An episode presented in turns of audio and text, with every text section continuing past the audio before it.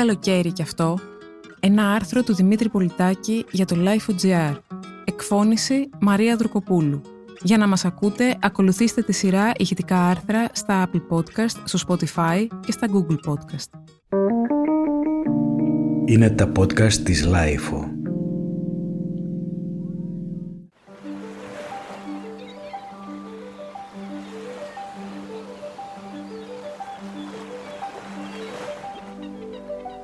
Τα δύο προηγούμενα καλοκαίρια έκαιγε έντονο το καύσιμο της απελευθέρωσης από τα lockdown, διακοπές και όποιον πάρει ο χάρος. Και πράγματι είχαν αυτές οι διακοπές κάτι ξεχωριστό, κάτι πολύτιμο, μαζί με μια πολύ διαγερτική αίσθηση του επίγοντος.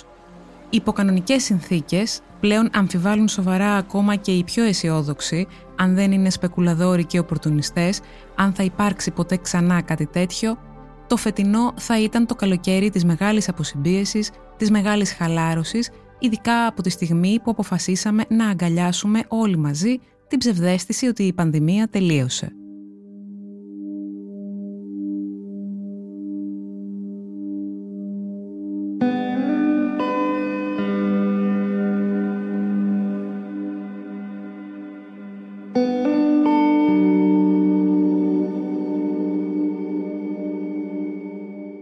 Όλα είναι χειρότερα όμως φέτος και για πρώτη φορά στην ενήλικη ζωή μου έχω ακούσει τόσο πολλούς ανθρώπους να δηλώνουν αδυναμία να ανταποκριθούν στα έξοδα των διακοπών στις οποίες είχαν τόσο πολύ επενδύσει συναισθηματικά όλη την ατελείωτη και κρύα προηγούμενη σεζόν. Αυτό είναι που λένε η συντριβή της μεσαίας τάξης ή μιας μεσαίας τάξης που αντιλαμβανόταν τον εαυτό της ως τέτοια μέχρι που οι περιστάσεις έγδισαν από κάθε νόημα και προνόμιο μια τέτοια ιδιότητα. Άνθρωποι, ειδικά οικογενειάρχες, καταβεβλημένοι από την ακρίβεια, κάθονται για πρώτη φορά ίσως να υπολογίσουν ξανά και ξανά το κόστος των διακοπών. Τα αεροπορικά, τα ακτοπλοϊκά, τη διαμονή, τη βενζίνη, το ανεξέλεγκτο σκίσιμο που επικρατεί παντού και η σούμα δεν βγαίνει. Και συγχρόνως ορατό και βαρύ στον ορίζοντα το απειλητικό σύννεφο του ενεργειακού ζώφου και των παράπλευρων δεινών που μας περιμένουν υπομονετικά να επιστρέψουμε από τις διακοπές.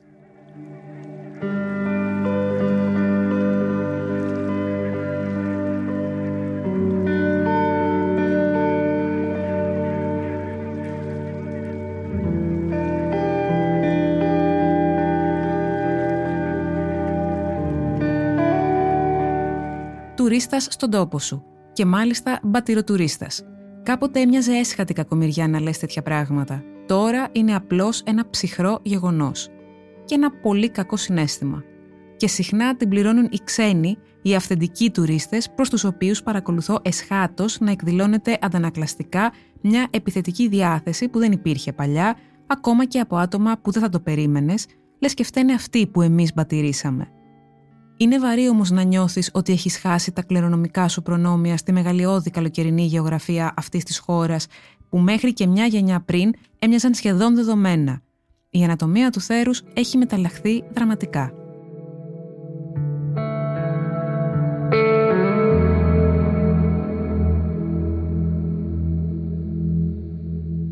Με αυτά και με εκείνα έχει φτάσει να ακούγεται σαν μομφή ο χαρακτηρισμός καλοκαιράκιας θανάσιμα κοντά στο καλοπερασάκιας πλέον, ενώ θα έπρεπε να είναι κάτι το αυτονόητο, μια στοιχειώδης ταυτότητα για κάποιον ή κάποια που μένει μόνιμα εδώ. Θέλω να πω, αν δεν αγαπάς το καλοκαίρι, ποιο το νόημα να μένεις εδώ, αν έχεις την ευκαιρία να ζεις αλλού με καλύτερες συνθήκες. Ζωή χωρίς αγάπη είναι σαν χρονιά χωρίς καλοκαίρι, λέει μια σουηδική παροιμία.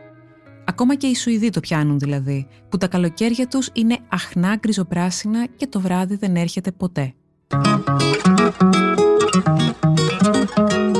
Ήταν ένα άρθρο του Δημήτρη Πολιτάκη για το Life.gr.